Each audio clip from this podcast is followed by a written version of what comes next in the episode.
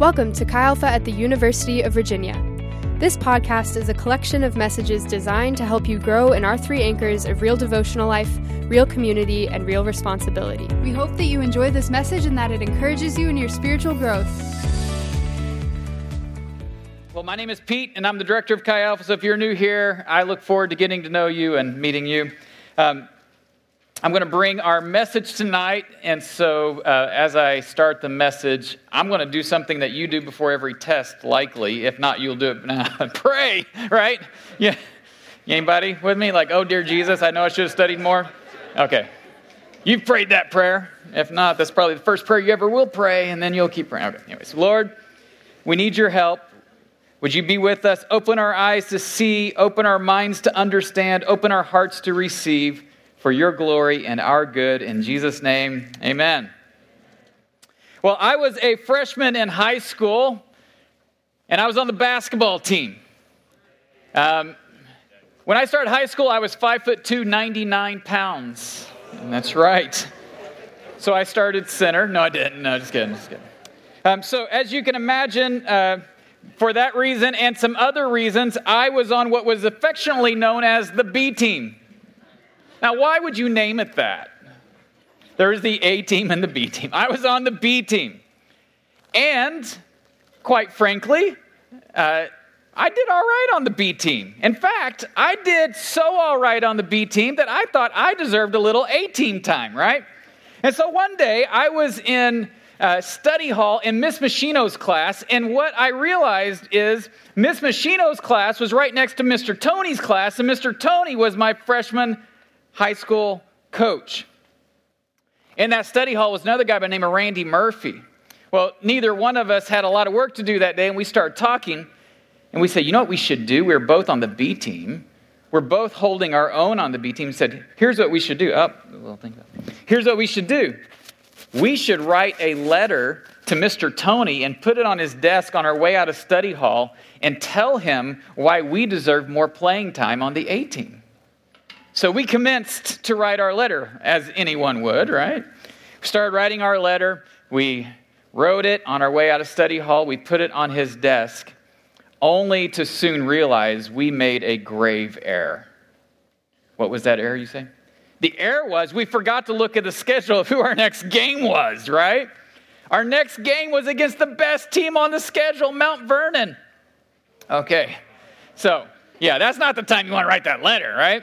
Well, first of all, he never said anything about the letter. To this day, nothing has ever been said about the letter. So we were wondering, did he get the letter? Did the letter get thrown away? Did it, you know, what happened to the letter? well, we go to Mount Vernon to play. After the end of one eight minute quarter, the score was 27 to 1. Okay? And eight minutes, that means they were scoring three and a half points every minute against us. We could barely get the ball across half court, but Steve Willis got fouled and he made one free throw. So we scored that quarter. Okay. So, in the midst of the second quarter, Coach Tony looks down the bench and he says, Bulette Murphy, get in there. He read the letter. So, what happens? My heart starts racing with fear and excitement and inside, kind of, I had this kind of sense game on, here we go. And so I'm not going to tell you what happened. But here's the point. Much like Randy and I, who were tired of sitting on the bench and we're like, we're not made to be sitting on the bench. All 5'2, 99 pounds of me supposed to be out there on the court that there is a sense that we get a bit restless when we have a sense that we are not engaging in the plans and purposes that God has for us. Do you know that this sense for purpose and meaning that, that you will experience in waves at times, it's, it's not by accident. That God put that in you. He made you for a purpose. He made you to have meaning. And so there's something inside of us that when we feel like that, that's lacking, there's a, there's a holy discontent. And what we're going to look at tonight is we're going to look at a story of somebody who got in the game, and we're going to look at what happened when he got in the game, the impact of him getting in the game, and spoiler alert, the impact was great. So, if you will, I want you to turn in your Bible to Nehemiah chapter 1, and I'm going to set up this, this passage and uh, then we will read it together. Okay, so here we go. You, okay, where's Nehemiah? Nehemiah's in the Old Testament. If, if you go to First Chronicles, Second Chronicles, then there's Esther, Ezra, and Nehemiah, as I recall. If you get to a book called Job, you've gone too far, okay? I mean, it's a book on suffering. You don't want to read it. Anyways, it's a whole nother joke, but uh, it's actually called Job, but it looks like Job. So, all right. So here's what Nehemiah is about.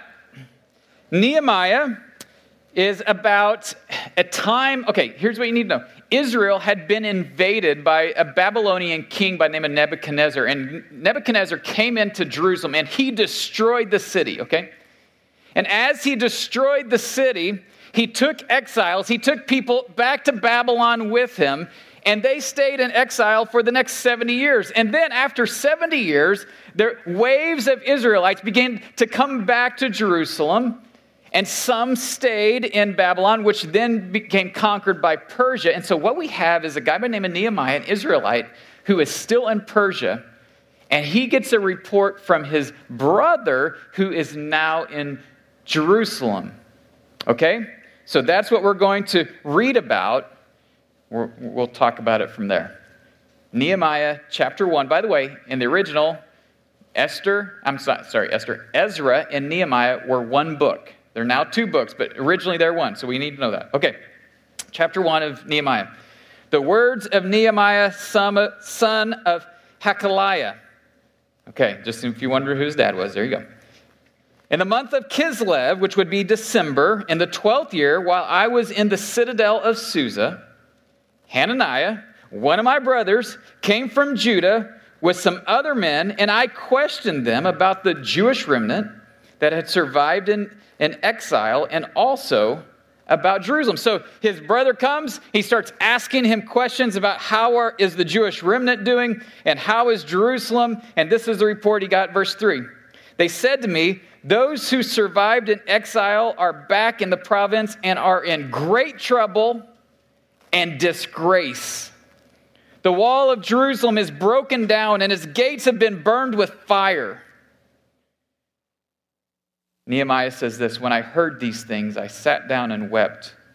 For some days I mourned and fasted and prayed before the God of heaven.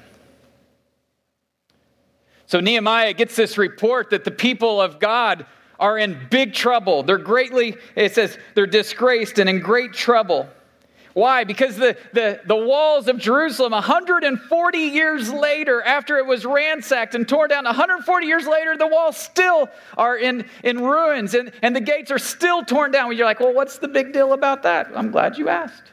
Here's the big deal. It means that was their primary def- that was their missile defense system, okay? So it means that they were defenseless against their enemies. They were prone to attacks. They were in a place where they were in, in great distress and they were not flourishing. And when he gets this report, it's almost as if God took this burden and dropped it into his heart with this report. Now, I got to think this wasn't new news.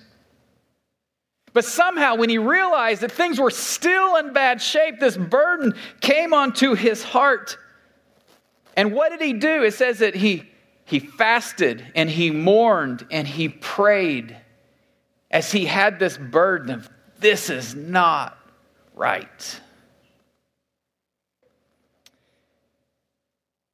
I would suggest to you that every great work of God starts with a burden where somebody's heart starts to feel what God feels. Somebody's eyes start to see what God sees, and a burden comes on to somebody. If you were to backtrack from a, a great work of God, a church that was planted, or a work on the mission field, and you backtrack, it probably started with somebody getting a burden for God's heart. Um, I remember one time sitting in the PAV, and as we were in the PAV, I was having a one on one with a guy by the name of Josh Moran. Now, many of you don't know who Josh Moran is. Josh is the Chi Alpha director at JMU. He and his wife planted JMU Chi Alpha three years ago. He had worked here on staff for 10 years. He was a student here, um, really came to know the Lord here. Anyways, we were in the PAV. He was a student in a one on one.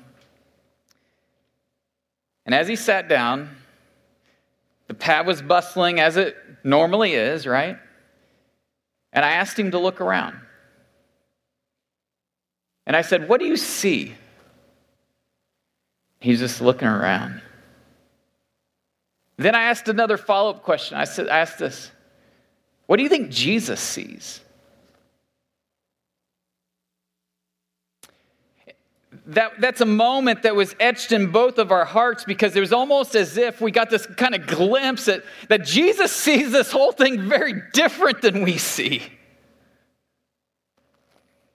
What do you think Jesus sees in your dorm? What do you think Jesus sees as you walk the corner? What do you think Jesus sees? Well, in Matthew, we get a glimpse, a description of what Jesus saw when he it says he saw a crowd and he was moved with compassion. Matthew 9 36. And in fact, I can just here's the description. This is how Jesus saw the crowd harassed. Harassed? What do you mean they're harassed? Harassed by who? Well, I, I can only conjecture. Harassed by the, the kingdom and the powers of darkness? Helpless. Helpless against who? Mean, they're, they're sheep without a shepherd. They have no. So, this is how Jesus saw the crowd on an ordinary day, harassed by the powers of darkness, worked over by the world, and helpless. No, they were sheep without a shepherd. In other words, no one to provide them defense, no one to provide them direction, no one to provide them protection, no one to care for them. That's how Jesus saw the crowd. What do you think Jesus sees in your class? In the path, in your dorm, on the corner. I want to show you uh, a picture that we have up in our, it's a pretty picture that we have this up in our uh, office, but the picture is not pretty. It's a pretty picture, but the picture is not pretty. Okay, so this is, we didn't do like some deep survey. This is what we assume as we kind of, from what we know of the landscape of the body of Christ at the University of Virginia. So uh, the, the orange part are those people who are engaged in fellowship at the university. In other words, people who are, who are engaged with the body of Christ who either know Christ or are coming to know Christ. And so we have a, a, portion of that that would be Chi Alpha, and a portion of the other wonderful fellowships on these grounds that do wonderful work that people are engaged with. Now, as, as Jesus were to look at that map, where do you think his attention goes? Do you think his attention is like, wow, look at all the orange?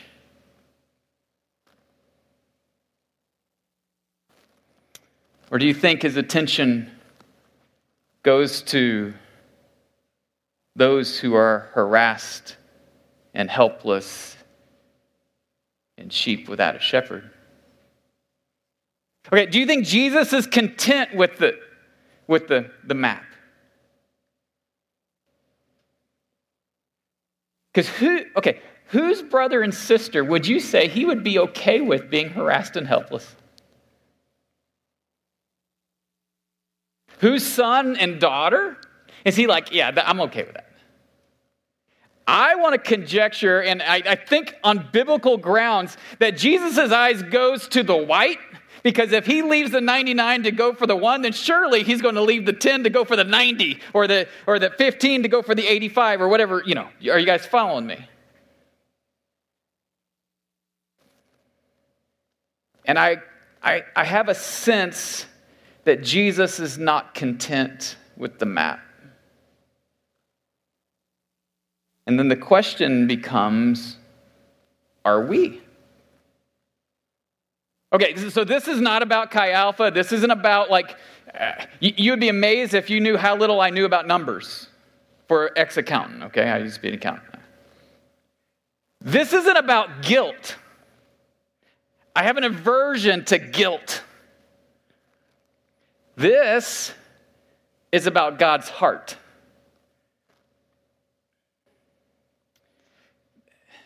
In 2 Corinthians chapter 5, Paul says this it's, the, it's Christ's love that compels us. Okay? So it's about us starting to see what he sees and feel what he feels so we would be compelled by his love for them to move towards them and say, it's not just enough for me to have a shepherd, it's, I, I, I, want, I want other people to know his love and his shepherding heart. So I have a, a question. Will you ask God tonight to allow you to see what he sees and to feel what he feels? Would you ask that really bold question? Like when tomorrow, when I go to class, would you let me see what you see? Like when I go into this com school and everybody looks like they got it made because they got the offer and they're, you know, they're what can, can you let me see what you see and feel what you feel? And so that's what happens to Nehemiah. Just one day, he just feels what they feel and sees what they see or what God sees. Let's keep going. Uh, the last line of chapter 1, we find out something very important. It says, And I was cupbearer to the king. Cupbearer to the king. What that means is this that Nehemiah had access to the king that very few people had.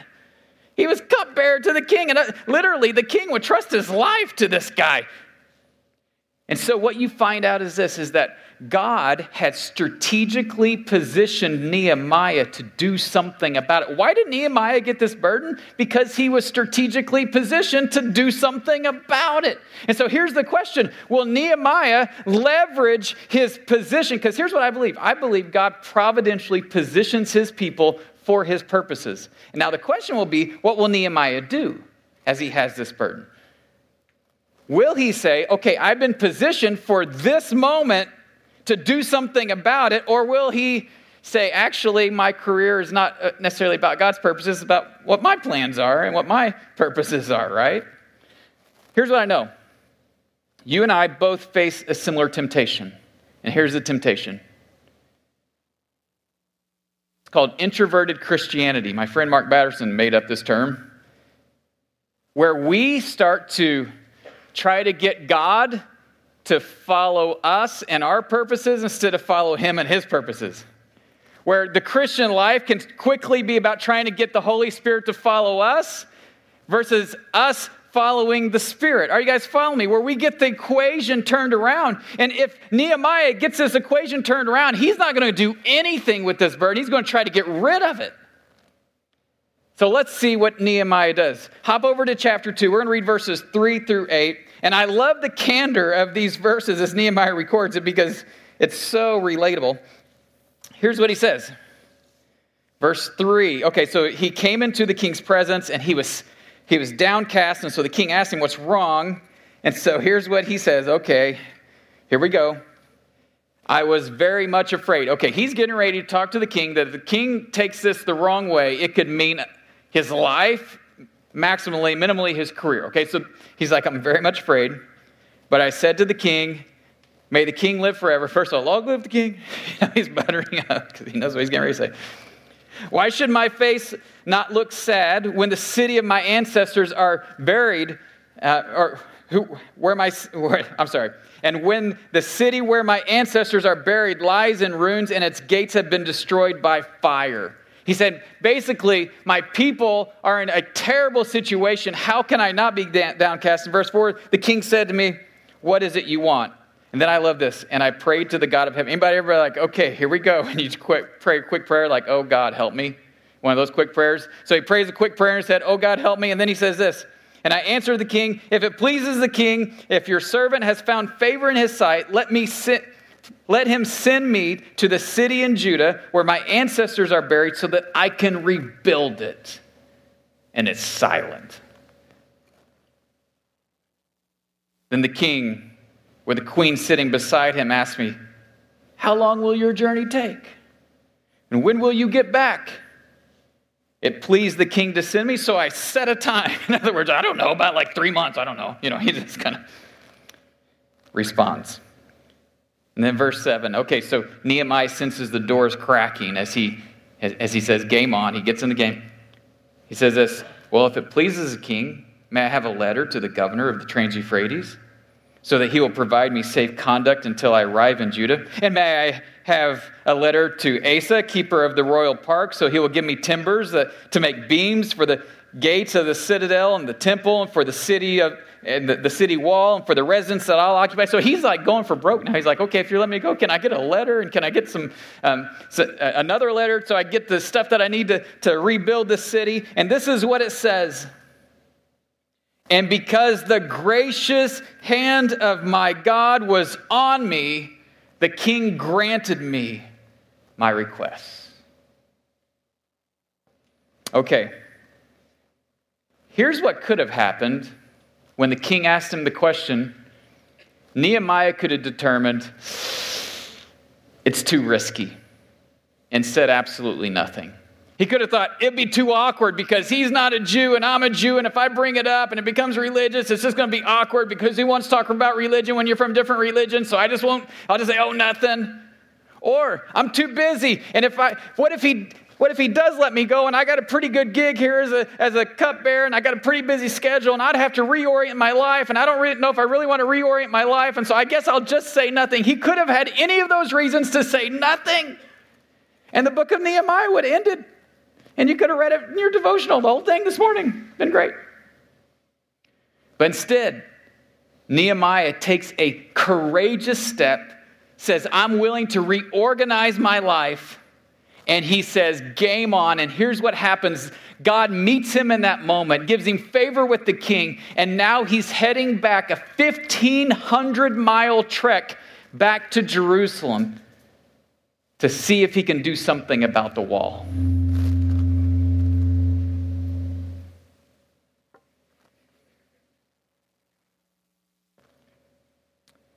Here's the question that I have for you Where does God have you positioned for His purposes? I believe God is still providentially placing people in places for His purposes if they will do two things. One, have the courage to step out and take a bold risk, and two, reorient their lives around His purposes. Where does he have you positioned? Does he have you positioned in your dorm? Does he have you positioned in the ROTC? Does he have you positioned in, in the com school or in the e school or in the ed school or in the college? Does he have you positioned at your part time job? Does he have you positioned in your fraternity or sorority with your big or your little? Where does he have you positioned that if you will leverage it, it could make a huge difference where you're at? But you're like, but I don't know how the conversation would go if I invited them to Chi Alpha or I brought up Jesus or talked about faith. Well, guess what? Nehemiah didn't either. He didn't know how it was going to go. That's why he prayed. Oh, dear God. And he went for it, and God met him. And here's what we know that because Nehemiah took a step of faith, it changed everything. Because God met him in that step of faith. So the second is it, there's a time to get in the game for his purposes. Where does he want you to get into the game this semester? And then finally, the third point that I'm going to make is this we live out our purpose together. Um, if you read chapter 3, it would be a chapter that you would be tipped, tempted to skim. You say, why? Because it's got a bunch of names, and I know what you do when you get to those names. You just kind of skim the names because you can't pronounce them well, anyways, right? But here's, what, here's the thing this chapter that has a bunch of names is actually one of the most exciting chapters in the book of Nehemiah. Why?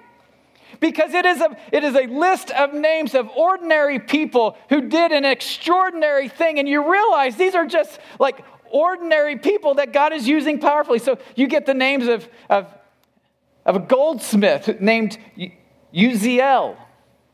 right? Anybody named Uzziel in here? Is there Uzziel? Okay. There's, there's a, a perfume maker named Hananiah. Is there a Hananiah in here? Why don't we have, because these, these are just like ordinary people, right? People don't name their kids after them. But here's what you find is this goldsmith and this perfume maker that they built the wall shoulder to shoulder because they heard Nehemiah share the vision. It says, We can do this. God is with us. He will grant us success. And so they start building the wall next to each other. And next to them, we find that there was merchants that built the wall. And then there was uh, sons and daughters. And then there was priests. And then there was politicians. And so you had all these different people who are normal people, average, ordinary, everyday people who got in the game shoulder to shoulder, side by side for the purposes of God. And here's what you find out that in 50 52 days, they rebuilt a wall that sat torn down for 140 years. Whoa! 52 days? You know what name you won't find in the list? You won't find Nehemiah's name. You know why? Because it wasn't about Nehemiah. It was about average, ordinary people who said, We'll join in. And let's see what God does. And in 52 days, 140 years is turned around. You know, in the New Testament, we see that every believer is called a priest. Did you know that? It's called the priesthood of all believers. It talks about it in Revelation, talks about it in 1 Peter. Can I give you the Pete, Pete Bulette paraphrase of what that means? We all have access to God and we all have something to do that God wants us to do, right? We all have direct access to God and God has something that He wants all of us to do. And here's what this means it means that the mission of God at UVA isn't just for your core group leaders. It means that your core group leaders can't reach all of your friends. Do you know who can't reach all your friends? They're friends. Who's that? Okay? It also means this that the mission of Chi Alpha isn't just for the staff. That you, well, I hope, hope the person I'm praying for in my dorm walks across the table and Bailey and Christopher and Bradley meet them at the table at the question of the week this week. No, that ain't going to work. But here's the good news if we all say, Jesus, what do you want me to do this semester? Where do you, what plans and purposes do you have for me this semester? And we all, shoulder to shoulder, grab a brick. And what could happen if, if they can rebuild a wall in 52 days? What could God do in one semester if we all said, we're going to be in the game, game on, we're shoulder to shoulder, we're going to do it together. And then our core groups feel more like platoon meetings to go out and fulfill the mission. You know what I'm saying? I, Okay, not to use a war metaphor too much, but you know what I'm saying. Okay. Where we're soldiers for another king with a mission to fulfill. Let me tell you one parting shot in a story. Do you know who the hero of this story is? Yes, you guessed it. It's God. It's God. Why do I say that? Because this phrase, the gracious hand of God, is in Ezra and Nehemiah eight different times.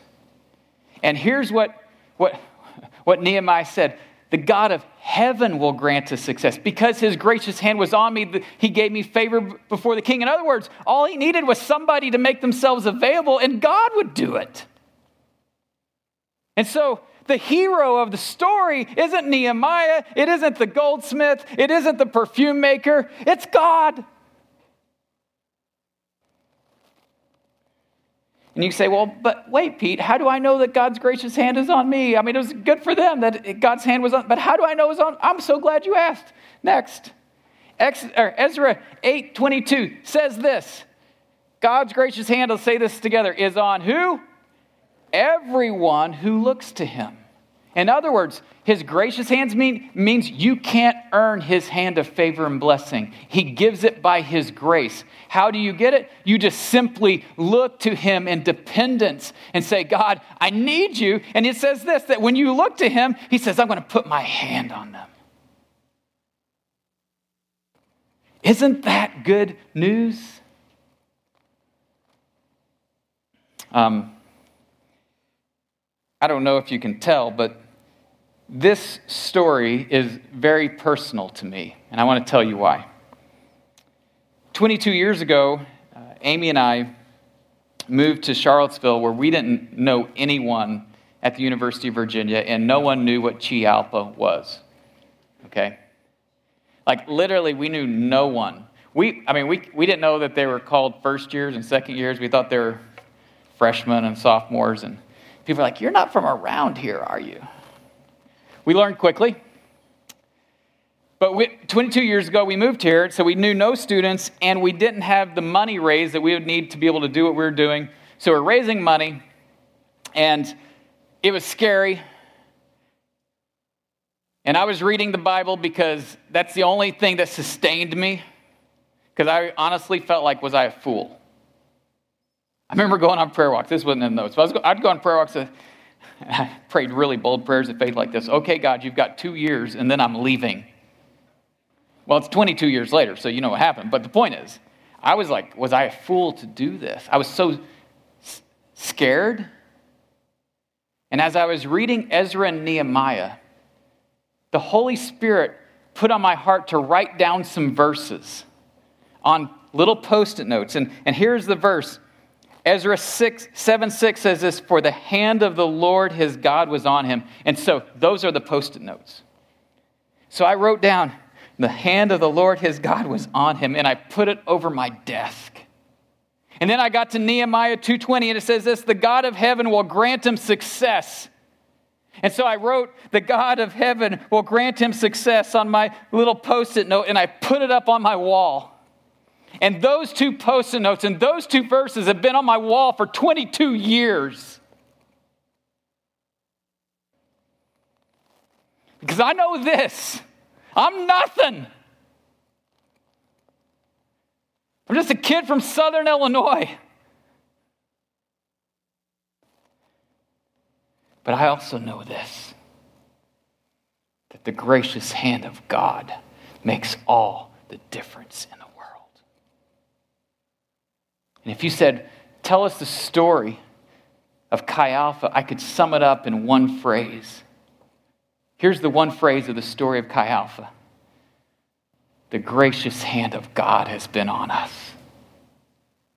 How have we seen lives change? I mean, today I had a, uh, an alum who came to Christ and wanted me to meet her, her fiance. And so she was sitting in my office, and, and, and, and I think she met the Lord in 2012 And, and, and she leaves, and I'm thinking, how did that happen? The gracious hand of God.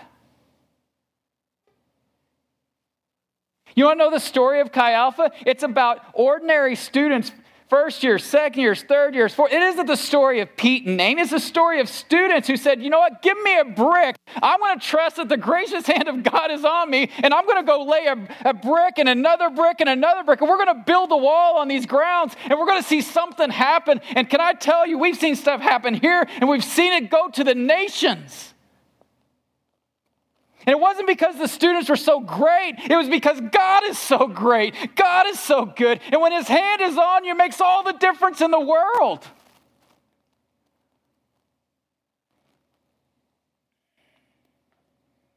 That's the story of our fellowship. It's a story of God's gracious hand. If you're here tonight and you're not a Christian, I got good news for you. You know that sense that you were made for a purpose? That's, God gave you that. You're right. You were made on purpose with a purpose, and God has plans and purposes for your life. And it's not just when you graduate, it's today and tomorrow and the day after that. And what you'll see as you read the Bible is there's one greater than Nehemiah that shows up on the scene. Who a burden was placed on his heart, who looked at people and saw them harassed and helpless like sheep without a shepherd. And he reoriented his life around a cross so that you could have life and meet the one who made you with a purpose and then live out that purpose.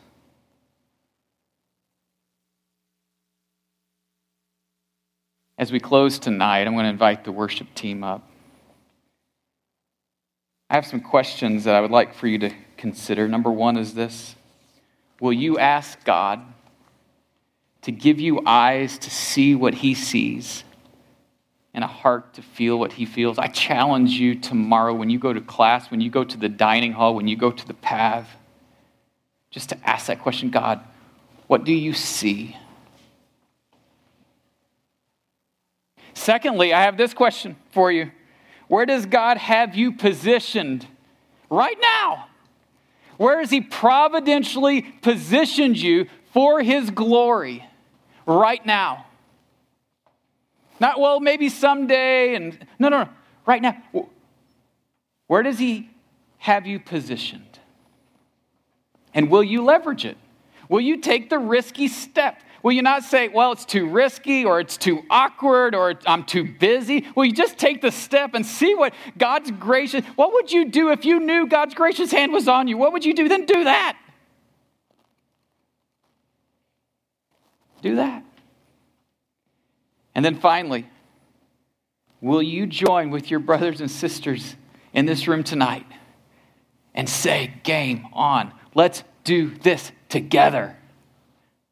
I'm not going to relegate it to my core group leader. I'm not going to relegate it to the staff. It's for all of us, for the perfume makers and the priests and the, and the uh, goldsmiths and the sons and daughters and the politicians, for all of us. Let's build the wall together. And if God can do something great in 52 days, what could He do this semester? Will you stand? Here's what we're going to do tonight as we, as, as we close and the, the worship team plays. I don't know if you noticed, but there's some piles of bricks around here. You guys notice those? When you came in, there's some bricks in the back, some bricks in the front. Here's what we're going to do as the worship team plays. We're going to go and grab a brick.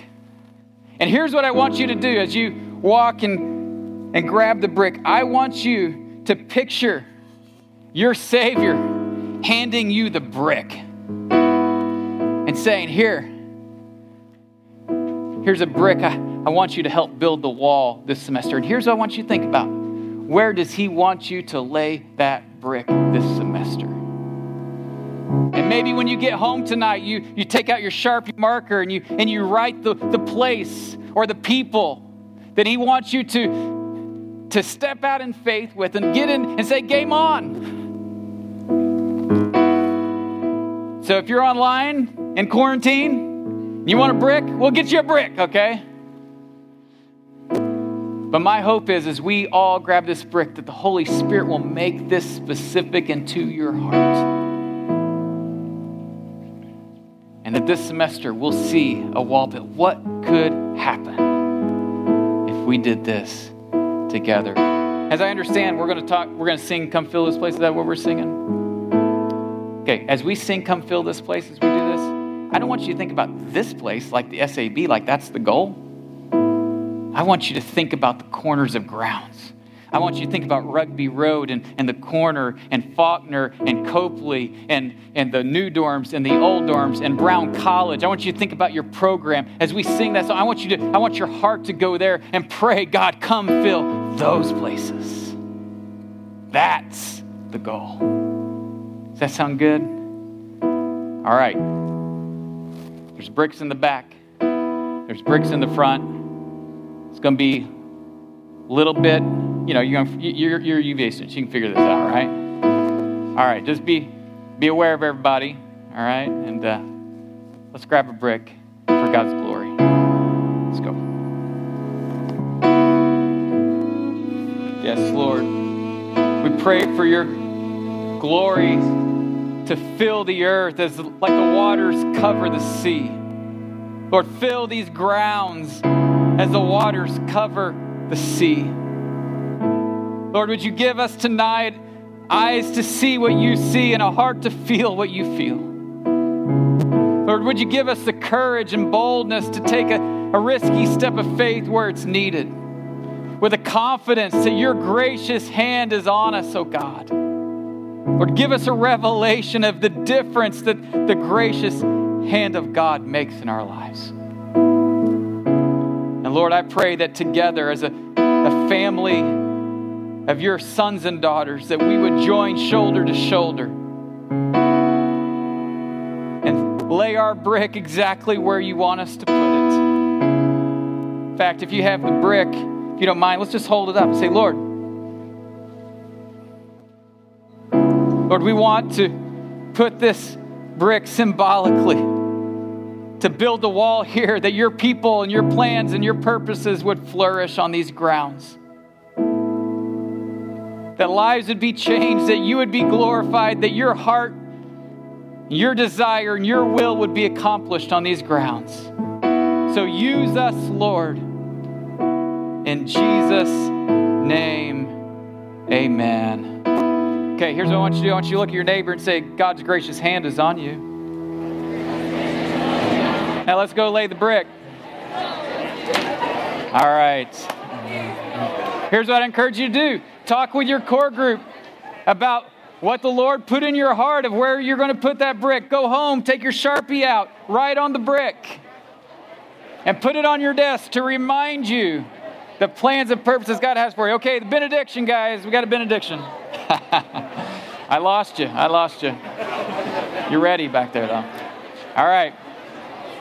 And for the benediction, may God bless you and keep you. May he make his face shine upon you. May be gracious to you and turn his countenance towards you. May he know, you know that his gracious hand is on you. May fill you with peace in the name of the Father, Son, and Holy Spirit. God bless you. Let's have a wonderful semester following Jesus. Let's do it. Thank you for listening to the Chi Alpha at the University of Virginia podcast. For more information, you can visit our website, xaatuva.com.